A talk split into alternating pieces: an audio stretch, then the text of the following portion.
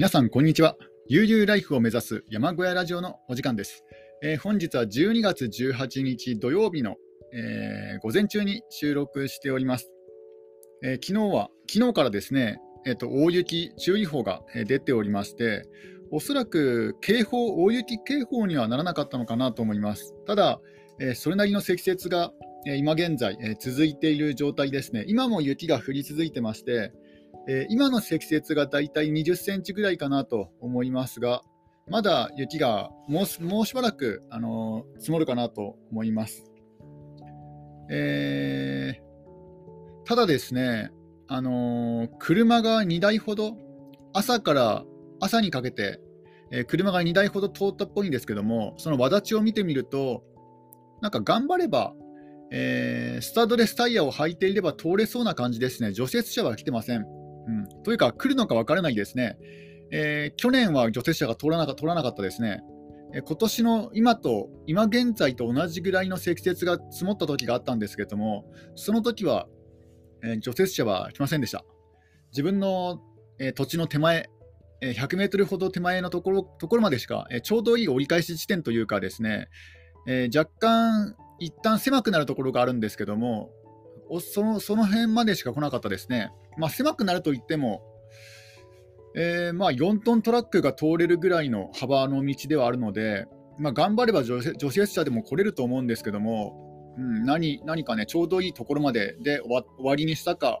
あるいはあの U ターンするところがないんですよね。あの自分の土地の前だけ書くということができなくてですね、あの U ターンするところまで行かなくちゃいけないとなると、結構ね、その倍ぐらい、倍ぐらい書かなくちゃいけなくなるんですね。そう、そういうこともあって、まあ、除雪車が躊躇してしまったのか、あるいは当時はですね、まだ自分が住み始めてにかげつぐらいしか経ってませんので、自分が住んでいるということが認知されていなかったのかもしれないですね。今年は多分、まあさすがにね、あの町役場の、町役場にも何度か、えー、行ってますので、まあ、除雪車の担当者とこの町、町役場の方のこうつながりが、えーね、密に、密にこうコミュニケーションがと取れてあれば、おそらく除雪車が来てもいいんじゃないかなと思うんですけども、まあ、えー、今のところは除雪車は来てない状態ですね。えー、で、あのーまあ、積雪よりも、えー、水道凍結がやっぱり厄介ですね。去年もね、水道凍結に何度も何度も悩まされたんですけども、えー、今年も初めて、えー、今年初めて水道が凍結してしまいました。あの水道というのはマイナスよんどを超えると、マイナスよんどまえ後で水道が凍結し始めるんですけども、今日もマイナスよんどだったんですよ。で、マイナスよんどっていうのはギリギリのラインですので、まあ、ちゃんとね、断熱材も巻いてあるし、水道管に保温材も巻いてあるから大丈夫かなと思ったんですよ。で、ヒーターも。ヒーターも電源が入っているので、凍結防止のヒーターも。まあ、ただですね、あの蛇口、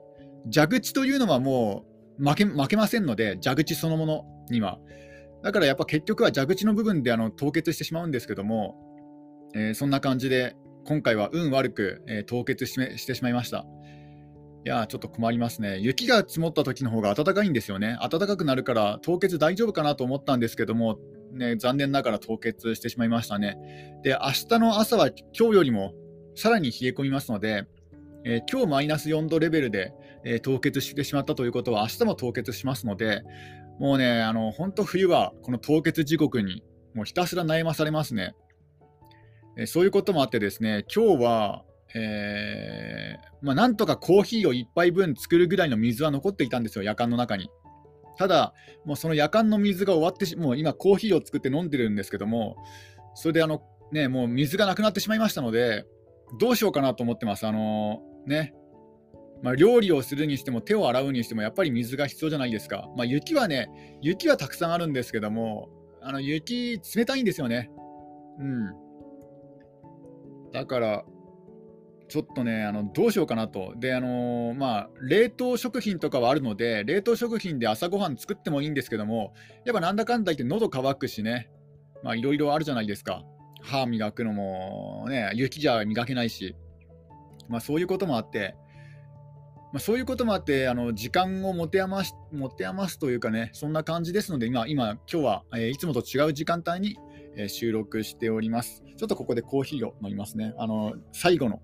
やかんに残っていた最後の水で作った、えー、コーヒーになります。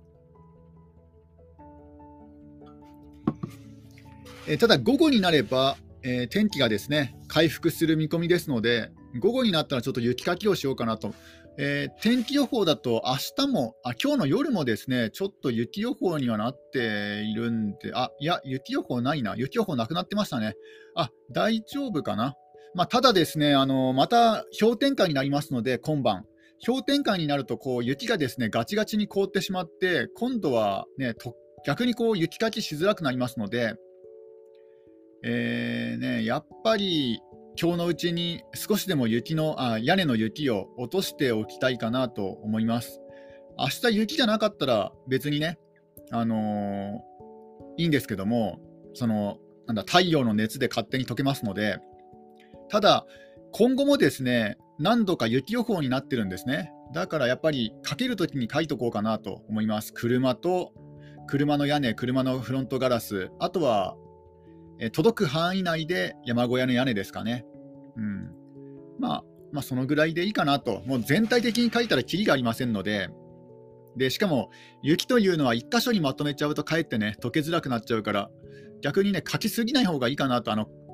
なんだ通路進入路とか通路ではない、ない以上、えー、書きすぎない方がいいかなと思います。まあ、そんな感じですかね。あの、まあ、積雪は、えー、長靴を履けば全然歩けるぐらいの積雪ですので、思っていたよりはあの最悪の事態ではないですかね。まあ、ただあの車がスタッドレスタイヤ履いてませんので、えー、今年はノーマルタイヤで行こうかなと思ってるんですよ。で、ノーマルタイヤがもしね、あのダメになったら、あのアマゾンであのタイヤチェーンをね、チェーンを買おうかなと思ってます。チェーンだったらそんなに高い値段で、値段、値段せずに、えー、購入できますし、あのスタッドレスタイヤよりもなんかタイヤチェーンの方がなんか強力らしいんですよね、雪道を走るのには。だからタイヤチェーンを買おうかなと思ってます。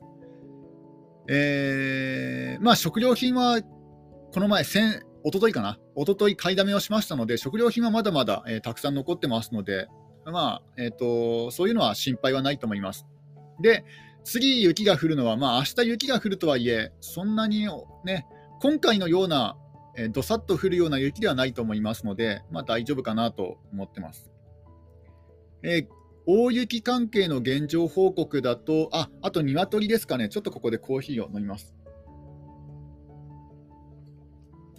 えー、鶏、ここ数日ですね、あの寒いのか、なんか鶏小屋に戻らなくなってしまったんですよね。あの鶏小屋に自分から今までは戻っていたんですけども、今はですね、あの屋外シンクの上に給湯器がありまして、その給湯器の上でなんか寝るんですよ。なんか屋外シンクに一旦飛び乗って、そこからなんかに段ジャンプ的な感じで、あの給湯器の上にですね乗っかって、まあ、そこで寝るんですけども、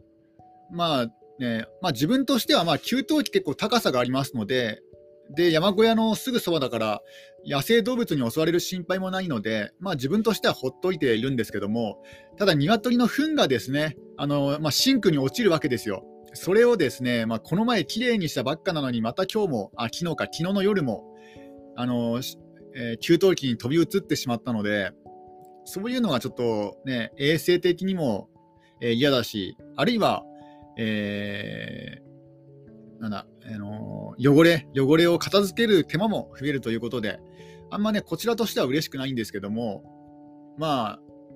まあ、さすがに冬で寒、鶏も寒いのかなと思います。でも、給湯器の上と普段寝てるね、あの、鶏小屋であんまそんな変わんないと思うんですけどね。うん。まあ、鶏はそっちの方がいいのかもしれないですね。で、えっと、今日はですね、朝、あの、全然外に出なかったです。今はどうかちょっとね様子見てないですけども、朝ずっとウッドデッキにいるんですよね。ウッドデッキでなんかちょろちょろちょこちょこちょこちょこしてるんですよ。全然なんか、えー、雪は初めてではないんですけども、雪はもう、えー、去年経験してるんですけども、やっぱり雪がたくさん降ると、えー、外に 出, 出たがらないですね。まああの足が冷たくな る, なるということもあるし、あとは埋もれちゃうってこともあるし、まあ、あとは万が一ねこう雪だと足がなんか遅くなってしまって。万が一野生動物が来たときに逃げるのが遅れるってこともあるのかもしれないですね。そういうこともあってなんか雪がたくさん積もると鶏はなかなか外に出ないような感じですかね。で、水も凍っているので水を、水桶も凍っていますので、おそらく喉が渇いてるのかもしれないですね。まあ、喉が渇けば雪を食べるかもしれないですけども、うん、まあ、ただ、えー、今現在自分自身も水に困っているところなので、うん、てか水が水道自体が出ないので水にあ鶏に水をあげることもできないんですよね。えー、そういうこともあるので、やっぱ冬場はですね、飲み水は確保しといた方がいいですね。まあ、といっても室内に室内になんか水タンクを置いたとしても、その水タンク自体も凍ってしまうかもしれないですけど、まあ、何も対策、対策しないよりは何かした方がいいかもしれないです。えー、ちょっと窓を開けて、えー、外の様子を見てみますか。あ、まだ全然降ってますね。まだ風もちょっと出てきてます。とか、窓を、窓を開けると、えー、雪が室内に入ってくる、そのぐらいの雪になってます。まあ、ただ猛吹雪というわけではなく、まあ、ちょっと、えー、外に出るのは嫌かなというぐらいの風ですかね。えー、舞っている雪が舞っている状態ですね。吹雪いてるっていう感じではなくて、雪が舞っている感じです。まあ、あのフード付きの、えー、防寒着でも着れば、まあ、雪かきで外に出ることもできるんですけども、まあ、もうちょっと、えー、待とうかなと。あとはですね、つららが山小屋からのつららがですね、結構なんか長くなってますね。まあ、いちメートルとは言わないですけども、えー、ろくじゅっセンチ、ななじゅっセンチぐらい、いや、もうちょっとあるかな、はちじゅっセンチぐらいあるのかもしれないですね。長いつららが、えー、できております。えー、そんな感じですね。えー、まあ、えー、今はまだあの朝のくじはん、えー、午前中のくじはんですので、まだこんな状況なんですけども、まあ、もう少し、ね、日が差して暖かくなってお昼ぐらいになれば水道の凍結も解消するのかなと思いますので、ちょっとそれまでは待とうかなと思ってます。で、えー、一応今回の雪に関してはそのぐらいですかね。山小屋周辺の積雪状況はそのぐらいで、ただあのやっぱり日本各地で立ち往生、車の立ち往生とかね、あとは本当に雪がすごいひどいところはそれなりの被害も出ていると思いますので、そういう地域に暮らしている方は、えー、やっぱ十分に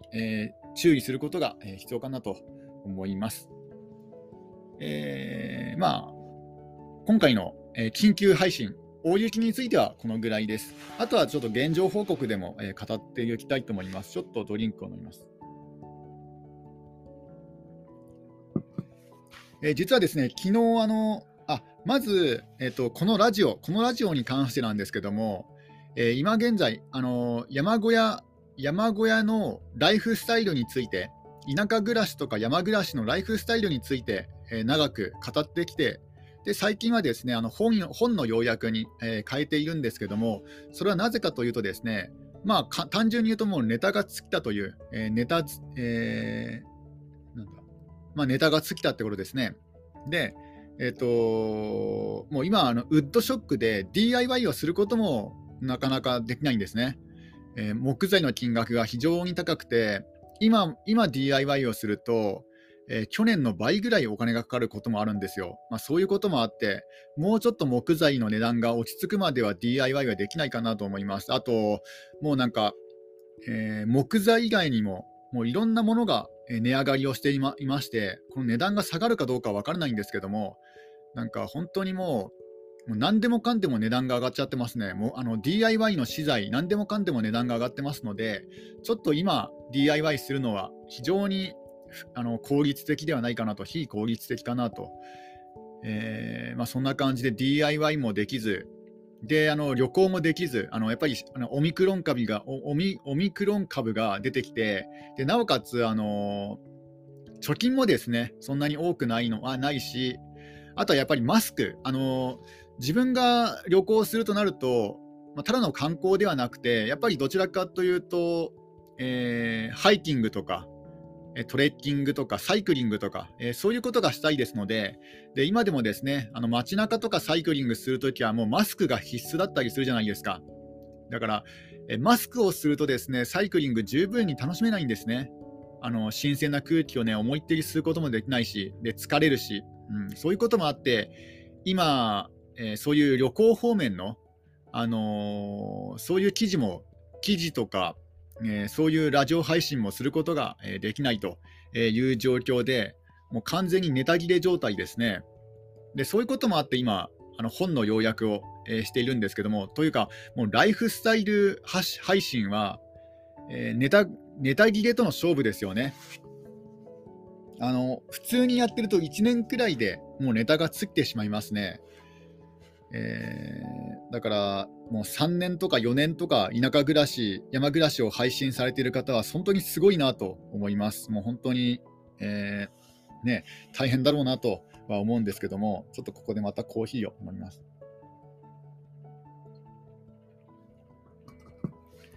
で、自分の場合はもうライフスタイル配信はネタが完全にですね、あの尽きてしま、しまいましたので、別の方向性を考えているわけですね。まあ、その一つがこの本の要約なんですけども、最近はまた YouTube にもちょっと、まあ、興味を持ってきたんですよ。あの今現在あの YouTube の切り抜き動画っていうのがすごい流行ってるんですね。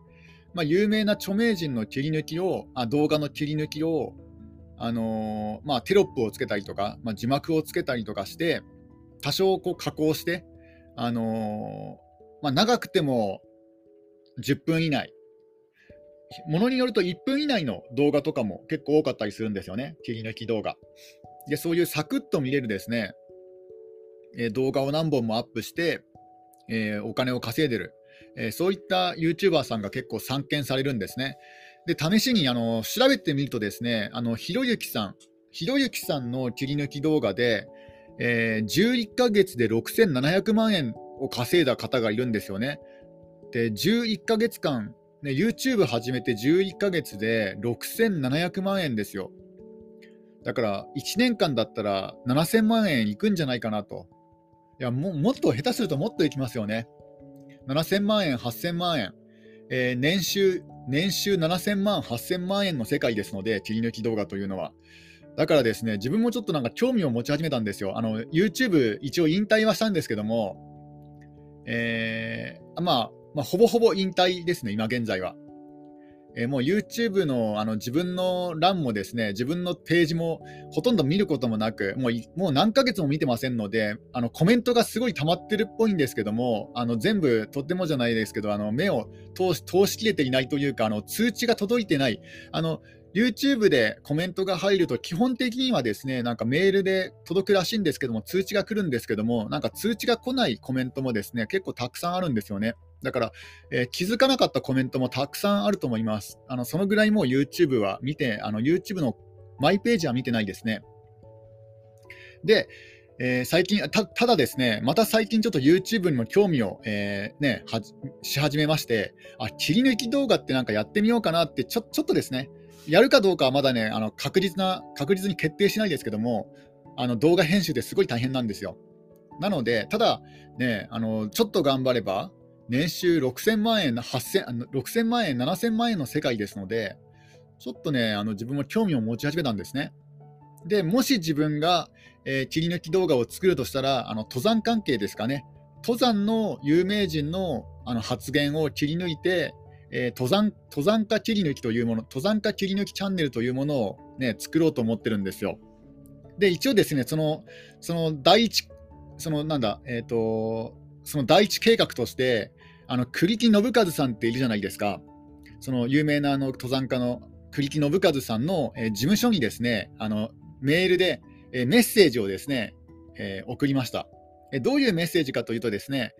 あのまあ、要は切り抜きチャンネルと切り、あの切り抜きというのが今 YouTube であのすごいね、あの流行ってると。で、あの自分は、えー、全く YouTube 初心者ですけども、その登山家の切り抜きのチャンネルを作りたいです。で、そのためにあの栗木信一さんの、えー、YouTube の YouTube を素材として、えー、使ってもいいですかっていうね、その許可を取るための申請の、えー、メールを、えー、送った送りました。昨日の夕方ですね、昨日の夕方、えー、栗木さんの事務所にえー、メールを 送, 送りました、えー、今現在はまだ、えー、メールの返信は、えー、来ていませんが、えーまあ、もしね、あのー、もし承諾が取れれば、えー、登山家チャンネル登山家切り抜きチャンネルをですね、立ち上げたいかなと思います。まあ、もちろん許可が取る許可がおりません、おりなかった場合はもうや れ, やれないですけども、や れ, やれないですけども、ね、無断でやったらもう違法ですので、うん、そういうことはできませんけども、もしね、許可の申請がおりましたら、えー、登山家切り抜きチャンネルということで、えー、新たにですね YouTube のチャンネルを、えー、立ち上げたいと思います。ただ今まで自分がやっていたそのライフスタイル、田舎暮らしとか山暮らしとかね、そういうのを配信するチャンネルの方はこれもうネタがないですので、あの少なくともウッドショックが落ちつ、落ち着くか、まあ、あるいはあの新型コロナが落ち着いて自由にね旅行できるようになるか、このどちらかでもない限り、あ、まあ、ドライブ旅行だったら、ね、動画作れるかなと思います。あの最近ハイゼットデッキワンを購入しましたので、そのハイゼットデッキワンの紹介動画とか、あとはそのデッキワンでドライブに行く旅行、旅行動画 Vlog ですね、 Vlog 形式だったら、えーね、撮れるかもしれないですけども、うん、まあそんなに本格的にその山暮らしチャンネルの方は、えー、更新しないかなと思います。でラジオの方は、えー、引き続き、えー、本の要約、本要約プラス時々ですねこんな感じで、えーねあのー、現状報告を、えー、したいと思います。えー、もう現状報告毎日は無理ですね。てか毎日もやってないですからね。あのー、山林開拓の方ももうだ大体、えー、目処が立ったというか、もう伐採作業に関してはもう大丈夫かなと思いますね。うん、これ以上あなんか危険な危険な木 と, 木と か, なんか腐って倒れそうな木とかはもうあらかた処 分, 処分というか切り倒しましたので、一応危険はもうないかなと思います。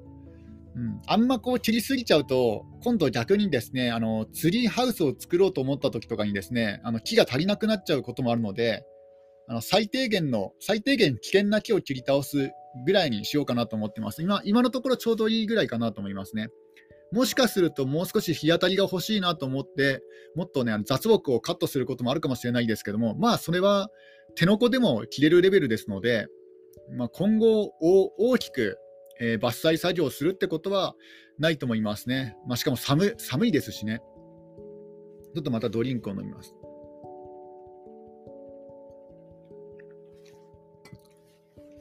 あとはえー、サバゲキャンプ場の方なんですけども、えー、サバゲキャンプ場の方はですね、えー、一応じゅうにがつとおか、じゅうにがつとおかから予約をですね受け付け、ま、受け付け始めまして、その、えー、クラウドファンディングの支援者様向けに、えー、予約を、えー、受け付けたんですけども、じゅうにがつとおかからですね、えー、今現在予約の方はですね、えー、と入ってないですね。まあ、予約の方は入っていないんですけども、うん、まあなんだろう、あのー自分の送った E メールに対する返信というか、今はですねあの冬で、ね、雪もあるからあの行けませんけども、え春以降になったら、えー、行きたいなという、えー、そういったあのお返事もいただいてますので、まあ、予約こそ入ってませんが、まあ春さんがつ以降ですかね、さんがつ以降には、えー、予約が入るんじゃないかなと思ってます。うん、やっぱりプレーオープンいちがつついたちは失敗でしたね。うん、ちょっと自分も、えーまあ、去年の積雪が少なかったから油断していたってこともあるし、あとは暖冬傾向にあるというね、えーまあ、地球温暖化が、えー、功を奏して、えー、暖冬傾向にあるかなと思ったんですけども、意外と今年は、えー、雪がね多そうなイメージもありますので、えーまあ、そんな感じでですね、あの冬に冬にキャンプ場オープンはこれはあまりお勧めしない方法ですね。あのまあ雪もそうなんですけども、やっぱり水道の凍結ですよね。水道の凍結は本当にもう致命的ですね。あの何かするにしても。だからで、でキャンプ場があるところってほとんどが山ですので、で水道が凍結する気温になりますので、最低気温は。だから今後ですね、あのキャンプ場を作りたいとか、えー、思っている方はですね、その年間の最低気温、えー、一番冷えるとき、あるいはその、えー、水道が凍結するマイナスよんど、そのマイナスよんど以下になる日がですね、年間でどのくらいあるかどうかはちゃんとね、あの考えた方がいいと思います。ちゃんと調べた方がいいですね。えー、自分のところは一応水道管に保温材を巻いて、さらにあのヒーターも入れてるんですよね。それにもかかわらずやっぱり凍結してしまうんですよ。なぜかというと、あの水道全体は保温できないんですよね。もうどうしてもあの構造上、蛇口のこうなんだ蛇口をひねるあたり、その付近はですね、あの断熱できませんので、えー、どこかしらで凍っちゃうんですよね。だから、えー、そのできればマイナスよんどになる日が少ない山でやるのがベストかなと思いますね。あのもしキャンプ場をあのなんだ、えー、一般の初心者のビギナーのお客さんも入れるようなキャンプ場を考えている方であったら、えー、その水道凍結の日がどのくらいあるかっていうのは考えた方がいいと思いました。えー、あとはそうですね、サバゲキャンプ場の現状報告は、あ、あとトイレをですね、トイレを作ろうとしてるんですけども、でようやくですね、その伐採作業が終わって目処がついて、で一応基礎石の方は購入しました。あのトイレ小屋を作るための基礎石、まあ、これはろっこあれば十分かなと。で一応ですね、トイレ小屋の広さは ひゃくはちじゅうかけるひゃくはちじゅう ぐらいにしようかなと思いますね。あまりこう 狭すぎる、狭、狭すぎてもなんか落ち着かないし、である程度広い方がなんかね、荷物を置いた時とかね、まあ、今後拡張する時とかにもいいかなと思って、今現在はあのひゃくはちじゅっセンチひゃくはちじゅっセンチで作ろうかなと思いますね。で高さはまあにメートルにメートルすうじゅっセンチを考えてます。やっぱり天井が高い方が落ち着きますので、えー、そうなると、えー、ひゃくはちじゅう、ひゃくはちじゅうだから、えー、に畳かな。そうですよね、いち畳が きゅうじゅうかけるひゃくはちじゅう なのでに畳小屋ですね、えー、に畳小屋を作ることになりますね。あ、そうなると意外と結構また手間がかかりそうですね。えー、ドアも作らな、作らなくちゃいけない。で、あるいは窓。あのー、そこは、えー、電気の、えー、電信柱からかなり遠いですので、電気は通せないと思うんですよね。だから換気扇を使、使うにしても、まあ、サブバッテリー式か、あるいはソーラーパネル式の換気扇になっちゃうんですよね。だから換気扇を使、作るんだったら窓を作った方がいいかなと。あ、でも窓も窓でね、結構大変なんですよね。まあ、でも窓を作った方が光が入ってくるから、あのー、室内が、えー、しけ、しけなくていいかなと思いますね。やっぱ窓を窓も作ることになるのかもしれないですね。うん。あ、そうなると結構大変だな。まあ一応それそれで考えてます。あのー、高床式にして、えー、面積としてはひゃくはちじゅう、ひゃくはちじゅうで高さはにメートルぐらい。であの基礎石の高さ、基礎柱の高さは、えー、どのくらいにしようかなと思ってるんですよね。あのきゅうじゅっセンチ、きゅうじゅういっセンチにするとちょうど にばいよん 材の半分の長さなので一番コスパがいいんですよね。きゅうじゅっセンチぐらいの、えー、基礎、基礎高にすれば一番コスパがいいので、まあ、なんだかんだ言ってそのぐらいになるの、なるのかもしれないですね。あのもうちょっと高くてもいいんですけども、基礎は高ければ高いほどいいんですよね。山林であの小屋を作る場合、あの地面からの湿気対策を考えると。ただね、基礎石、基礎がにメートルとかになってしまうと、え屋根を作るときにまたね、脚立、脚立つけても屋根、屋根を作るとなると、えー、にメートル、えー、なんだ、基礎が基礎がにメートルで小屋自体もにメートルってなると、もう屋根がよんメートルになってしまいますので、これは非常にちょっと危険、危険では怖いかなと。まあでもできなくもないんですけどね。というか、あのー、そのぐらいになってくると自分の作った山小屋よりも高くな、高い感じですね。あの基礎の高さが、基礎の高さも含めて、えー、ちょっとな悩みますね。うん。まあでもどうしようかなと。そう、うん、ちょっとここでコーヒーを飲みますね。まあ、それかもう地面は完全にあのこあの砂利式、砂利敷にするか、あるいはコンクリート、コンクリートで埋めちゃって、で湿気対策を施せば、まあ、きゅうじゅっセンチぐらいの基礎の高さでも大丈夫いけると思いますので、まあ、やっぱりコスパの、コスパの良い、えー、きゅうじゅっセンチぐらいの基礎高になるのかもしれないですね。うん、で、トイレを、えー、作ろうと思ってます。やっぱ窓ですかね。一番ちょっとな悩みどころは窓。うん、ここはなんか工夫したいと思います。えー、そんな感じで、ただやっぱりね、木材がもう少し安くならないといけないし、あとはあの地面がもうカチコチに凍りつ、凍ってきます、凍ってきてますので、えー、まあね、ど、どこまでいけるかは心配ですね。あの春までに春までにウッドショックがな、ね、あの治って、えー小屋が作れればいいんですけども、まだ全然状況は読めないような、えー、そんな感じであります。まあ、ただですね、やっぱりやっぱトイレはあった方が便利ですので、格段に便利ですので、トイレは作ろうと思っております。えー、それでは皆さん、今日も一日楽しんでいってください。終わり。